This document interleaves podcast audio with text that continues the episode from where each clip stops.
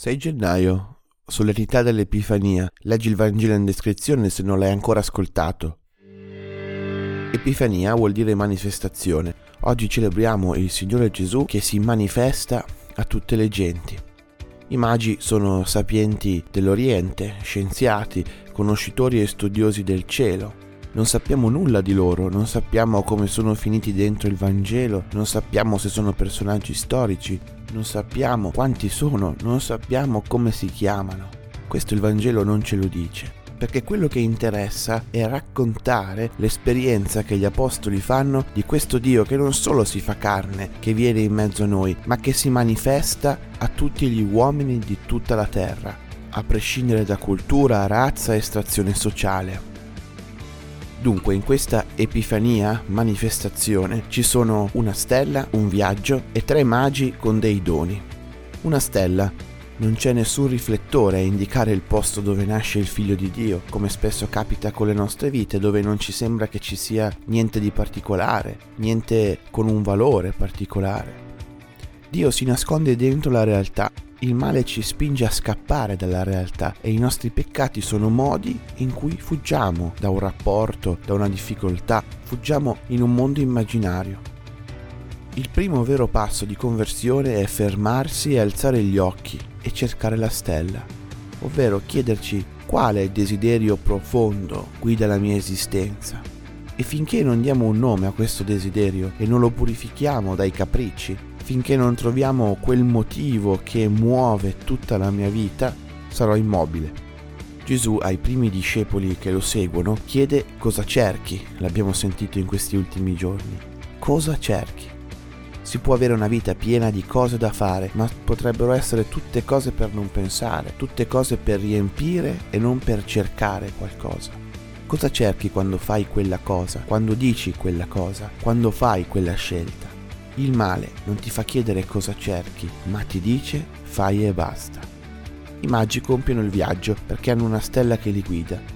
Se non abbiamo una stella, un motivo per cui fare le cose, non saremo felici. Se si fanno solo cose per dovere o tanto per riempire il tempo, ci si esaurisce e basta.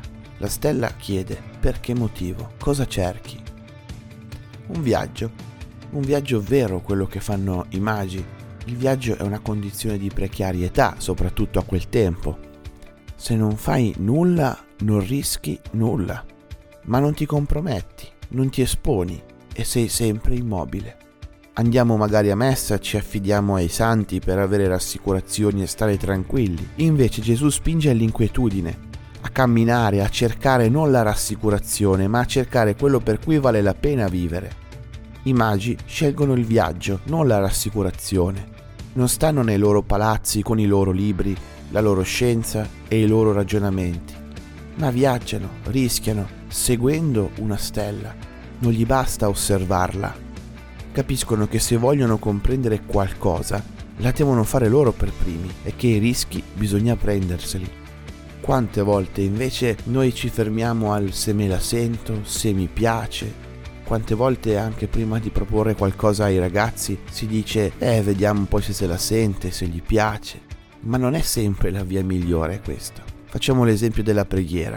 Non la si capisce leggendo libri, facendo ragionamenti, aspettando di avere voglia, ma si deve provare, mettersi e farlo. La nostra fede è ancora un'esperienza o sono solo delle informazioni che ci scambiamo? È più solo qualcosa che ascoltiamo o che segna la nostra vita. È un viaggio in cui rischiamo, ci compromettiamo, ci sporchiamo le mani e magari stiamo anche un po' scomodi. Facciamo un altro esempio, quando si fanno delle proposte eh, di fede, ecco, a volte è più facile quando si propone, non so, un rosario o fare mezz'oretta di preghiera o sedersi ad ascoltare mezz'oretta qualcuno quando invece si vuole proporre un'esperienza, un viaggio, un pellegrinaggio, uno stare assieme, un fare qualcosa, siamo sempre meno, siamo sempre in pochi. Se dicessi ci troviamo, parliamo del Vangelo, ognuno dice la sua, si espone, quanti verrebbero? Spesso vogliamo che la fede sia qualcosa che ci lascia tranquilli, che non ci comprometta, che non sia scomoda, che non si prenda troppo tempo, che non mi obblighi a relazionarmi con gli altri ma è l'esatto opposto. L'Epifania del Signore manifesta qualcosa di più interessante di un Dio che rassicura, manifesta un Dio che ci mette in cammino, che incide davvero nelle nostre vite, non per finta. E Cristo non inciderà la nostra vita solo perché ogni tanto lo pensiamo o ci sediamo su un banco in chiesa, ma Cristo ha bisogno che si voglia viaggiare e viaggiare in carovana, cioè nella chiesa. I magi e i loro doni. I magi devono passare da Erode. Tutte le nostre vite sono popolate da Erode, da cose brutte che ci vogliono ingannare e ferire, esperienze negative, come può essere anche il Covid oppure cose di cui spesso siamo responsabili noi con le nostre scelte sbagliate, perché facciamo cose che non dovremmo fare, o perché incontriamo ingiustizie o persone che ci feriscono. Ma perfino le esperienze negative ci danno indicazioni giuste.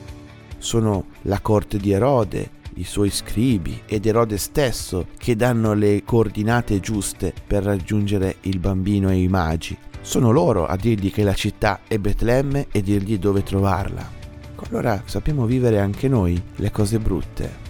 I magi ci insegnano che anche passando attraverso qualcosa di brutto e sbagliato e di difficile possiamo ricevere un'indicazione giusta per la nostra vita. Ecco allora, se accettiamo questo Dio che si manifesta così, possiamo offrire anche noi oro, ovvero pensare alla cosa che ha più valore per noi e considerarla niente rispetto a questo Dio che è la nostra stella, che è il nostro desiderio, che è la ragione di fondo per cui ogni cosa vale la pena. Possiamo offrire incenso, perché quel bambino è vero Dio, è un viaggio che vale la pena, anche se scomodo e insicuro. E possiamo offrire mirra, cioè questo unguento profumato per i cadaveri che ogni anno ci ricordiamo essere un dono veramente non appropriato per un bambino. Ma sta a dire che Gesù è vero uomo, non farà finta di morire, morirà davvero. Ovvero, se offriamo la mirra, lo facciamo per non essere spaventati da nessun erode e facciamo della nostra vita un dono gratuito. Ecco, questi doni che offrono i magi e che offriamo noi con loro quest'oggi, in realtà sono gli stessi doni che Gesù ha già offerto e continua a offrire a ciascuno di noi. Buona festa a tutti.